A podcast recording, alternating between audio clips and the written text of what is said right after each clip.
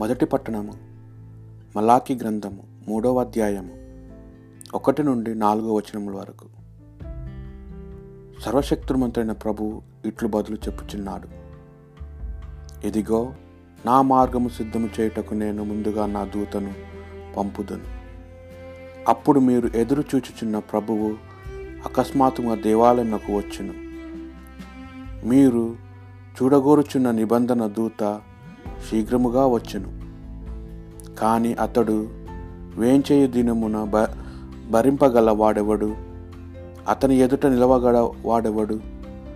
అతడు సబ్బు వంటి వాడు, లోహములను శుద్ధి చేయు అగ్ని వంటి వాడు.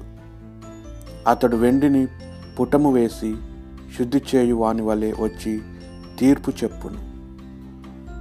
లోహకారుడు వెండి బంగారములను పుటము వేసినట్లే ప్రభువు దూత యాజకులను శుద్ధి చేయును. అందువలన వారు అతనికి యోగ్యమైన బలిని అర్పింతురు. అప్పుడు యూదా యెరూషలేము వాసులు ప్రభునకు అర్పించు బలులు పూర్వకాలమందు వలె అతడికి ప్రీతి ప్రాతమగును.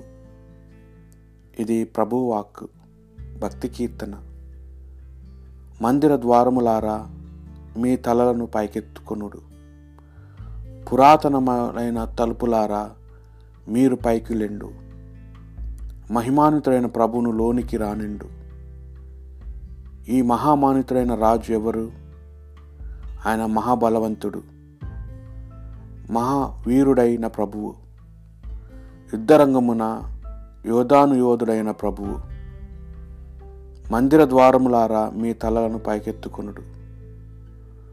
పురాతనమైన తలుపులారా, మీరు పైకి లెండు. మహిమానితుడైన ప్రభువును లోనికి రానిండు. ఈ మహానితుడైన రాజు ఎవరు? ఆయన సైన్యములకు అధిపతి అయిన ప్రభువు, మహిమానితుడైన ప్రభువు ఆయనే. సువార్త పట్టణము. పునీత లూకాసు వారి సువార్త 2వ అధ్యాయము 22 నుండి 40 వచనముల వరకు.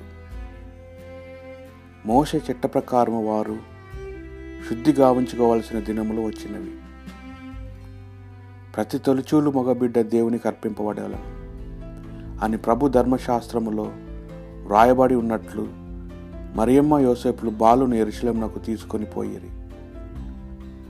చట్ట ప్రకారం ఒక జత గువ్వలైనను 2 పౌరపు పిల్లలైన బలి సమర్పణ చేయుటకు అచ్చటకు వెళ్ళిరి. ఆ సమయంలో యెరూషలేములో సిమియోను అను నీతివంతుడైన దైవభక్తుడు ఉండెను. అతడు ఇజ్రాయెల్ ఓదార్పునకై నిరీక్షణ చేయుచుండెను. పవిత్రాత్మ అతని యందుండెను. ప్రభు వాగ్దానం చేసిన క్రీస్తును చూచు వరకు అతడు మరణింపడని పవిత్రాత్మ తెలియజేశాను. పవిత్రాత్మ ప్రేరణచే అతడు అప్పుడు దేవాలయమునకు వచ్చాను. తల్లిదండ్రుల ఆచార విధులు నిర్వర్తించుటకు బాలయేసును లోనికి తీసుకొని రాగా, సిమియోను ఆ బాలుని తన హస్తంలోనికి తీసుకొని దేవుణ్ణి ఇట్లా స్తుతించెను, ప్రభు, నీ మాట ప్రకారము ఈ దాసునిక సమాధానముతో నిష్క్రమింపుము. ఏలన నా కన్నులతో నీ రక్షణము చూచియుంటిని. ప్రజలందరి ఎదుట నీవు రక్షణము సిద్ధము చేసితివి. అది అన్యులకు మార్గదర్శముగా వెలుగు, నీ ప్రజలు ఇజ్రాయిళ్లకు మహిమను చేకూర్చు వెలుగు. బాలుని గూర్చి పలికిన ఈ మాటలు విని అతని తల్లి తండ్రి ఆశ్చర్యపడిరి. సిమియోను వారిని ఆశీర్వదించి ఆ బాలుని తల్లి మరియమ్మతో ఇట్లనెను, ఇదిగో, ఈ బాలుడు ఇజ్రాయిలులో అనేకుల పతనమునకు ఉద్ధారమునకు కారకుడగును. ఇతడు వివాదాస్పదమైన గుర్తుకు నియమింపబడి ఉన్నాడు. అనేకుల మనోగత భావములను బయలుపరుచును. ఒక ఖడ్గము నీ హృదయమును దూసుకొని పోనున్నది. అప్పుడు అచ్చట అన్నమా నడి ప్రవక్తుడు ఉండెను. ఆమె ఆషేరు వంశీయుడు ఫనువేలు పుత్రిక. ఆమె కడు ఉద్ధురాలు. వివాహమై పిదప 7 సంవత్సరములు సంసారము చేసి ఆ తర్వాత 84 సంవత్సరములుగా విధురాలై దేవాలయమున చెంతనే ఉండిపోయాను. ఉపవాసములు, ప్రార్థనలు చేయుచు రెగింబవులు దేవుని సేవలో మునిగి ఉండెను. ఆమె ఆ క్షణంలోనే దేవాలయంలోకి వచ్చి దేవునికి ధన్యవాదం అర్పించెను. యెరూషలేము విముక్తికై నిరీక్షించు వారందరకు ఆ బాలుని గురించి చెప్పసాగాను.